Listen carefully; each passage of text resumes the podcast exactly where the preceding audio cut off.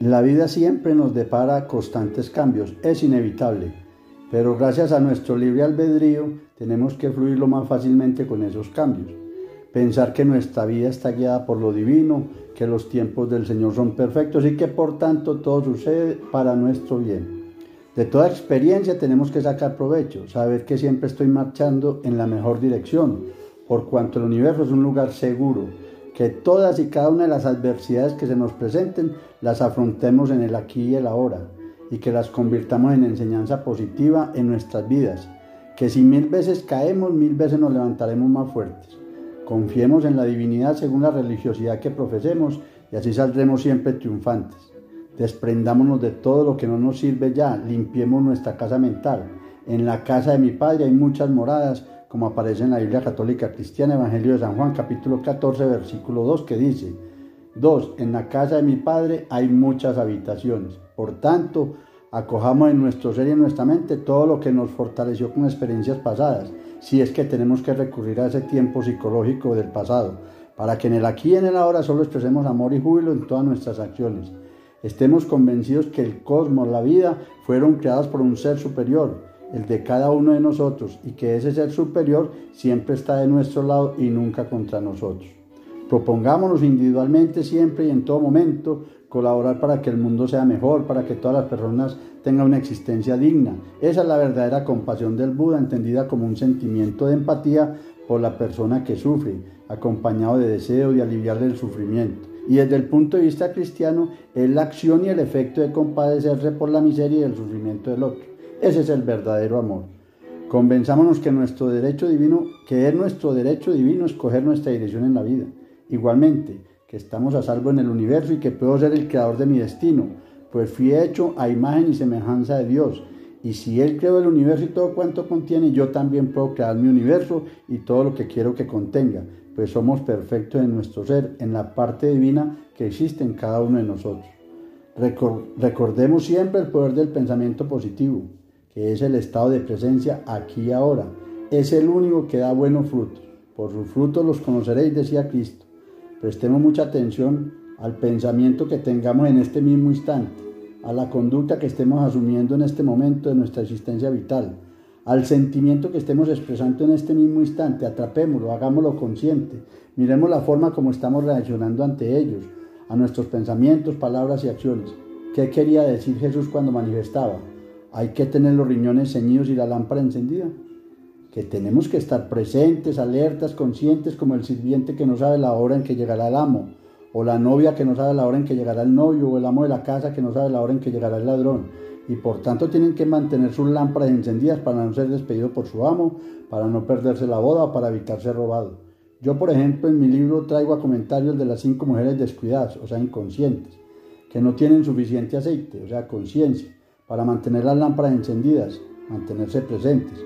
Y por eso se pierden la llegada del novio, o sea, de la hora, y no llegan a la fiesta, la iluminación o la salvación. Todo lo, anterior, apunta que tenemos que trascender la mente egotista y regalarnos la oportunidad de vivir en un estado de conciencia permanente. No nos permitamos más pensamientos inútiles y compulsivos. Hagámoslos conscientes e inmediatamente los observemos Recuerde que en el libro Elijo ser feliz expongo cómo tenemos que volvernos observadores de nuestra mente, el que observa, pero no en pequeñas ocasiones o en pequeños destellos, sino constantemente. Ahora bien, no basta tapar los pensamientos, los sentimientos, las palabras, sino que tenemos que interiorizarlos, acabarlo con lo que el escritor Edgar Toll denomina como el cuerpo del dolor, o como el Buda, como el fin del sufrimiento. Recordemos que la verdadera felicidad se da cuando estamos a gusto con nosotros mismos, cuando un ser querido muere, yo no puedo predicar que soy feliz, pero sí puedo estar en paz conmigo mismo y con los demás. Solo así no acumulamos más cuerpo el dolor, más sufrimiento. Por eso podemos afirmar que el dolor es inevitable, pero el sufrimiento es opcional. Puede haber mucha tristeza, lágrimas, pero si decimos sí a lo que es en ese momento, dejamos la resistencia a todo lo que es y nos volvemos conscientes de ello, aquietamos nuestra mente loca y adquirimos serenidad interior, bienestar que no tiene contrario. En la Biblia se nos afirma que Dios premia más al que produce más, al decir en el Evangelio de San Mateo capítulo 13 versículo 12, porque a cualquiera que tiene se le dará más y tendrán abundancia, pero a cualquiera que no tiene, aún lo que tiene se le quitará. Llenémonos de muchos pensamientos positivos para que Dios nos regale muchos más pensamientos positivos. Solo así, entre más pocos pensamientos negativos tengamos, esos pocos nos serán quitados. Por nuestro libre albedrío podemos elegir, bien la inconsciencia como la presencia. Si elegimos la inconsciencia es porque aún estamos identificados con nuestra mente egotista, la que le gusta la separación, la confrontación. Está en usted elegir su derecho a seguir inconsciente, pero también está en su fuero interno el poder elegir terminar con el sufrimiento. Si sabemos, por ejemplo, que determinado alimento nos hace daño a usted, elegiría seguirlo comiendo. Y también es su derecho a hacerlo o no. Yo sugiero, salga de la situación o acéptala como, tal como es. Comience a trabajar desde ahí. Recuerde, por favor, una vez más la frase de los alcohólicos anónimos. Dios, dame la serenidad para aceptar las cosas que no puedo cambiar, valor para cambiar las que puedo y dame la sabiduría para reconocer la diferencia entre lo uno y lo otro. Tenemos que llenarnos de conocimiento para saber elegir nuestros pensamientos y todo lo que emprendamos. Y hoy me refiero a, aquellas personas que siempre quieren estar en un lugar diferente al que ahora están. Su aquí ahora no lo satisface. No le están diciendo sí a lo que es. El actor dice al respecto. Si encuentra su aquí ahora intolerable, tiene tres opciones. Apartarse de la situación, cambiarla o aceptarla totalmente. Yo insisto en mi libro El hijo ser feliz que cualquiera que sea la posición que usted escoja, las tres opciones anteriores que señala este autor, el actor, traerá consecuencias de las que usted y solo usted será un 100% responsable. Seamos unos verdaderos guardianes de nuestra mente para poder así controlarla, pues de lo contrario se nos sale del ámbito de nuestra custodia y vuelve a amar, y vuelve a amar de lo mismo, a lo que sabe hacer, a querer complacencia a ella misma a cuesta de lo que cueste. Como el delincuente cuando no está bajo las rejas de la prisión. Si no se, resocializó, cuando sale o se escapa de las rejas que lo tenía prisionero, vuelve a robar, a matar, a violar, etc. Así como no se puede dejar escapar al delincuente de la prisión, tampoco podemos dejar de vigilar nuestros pensamientos para mantenerlos a buen recaudo. Por eso apenas salga un pensamiento, un sentimiento, contrólelo, atrápelo, domínelo, vuélvalo consciente. Que después no tengamos que decir, te lo dije. Pues esta afirmación trae culpa, crítica, autocrítica, resentimiento por no haber hecho lo que pudo haber hecho en un determinado momento y no lo hice. No luchemos más con esta situación. Si ello ya ocurrió, aceptémoslo así. Enfrentémosla con las armas que tenemos, que no son otras cosas que la aquí y la ahora, la presencia.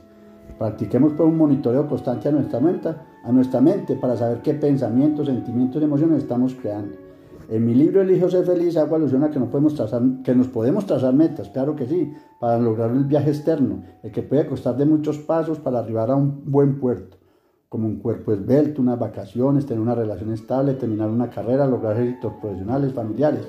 Pero lo más importante siempre será es el cómo lo vamos a lograr y qué estamos haciendo para lograrlo, partiendo del primer paso que vemos en el aquí y el ahora, y por ello debemos asegurarnos que este sea de mucha calidad.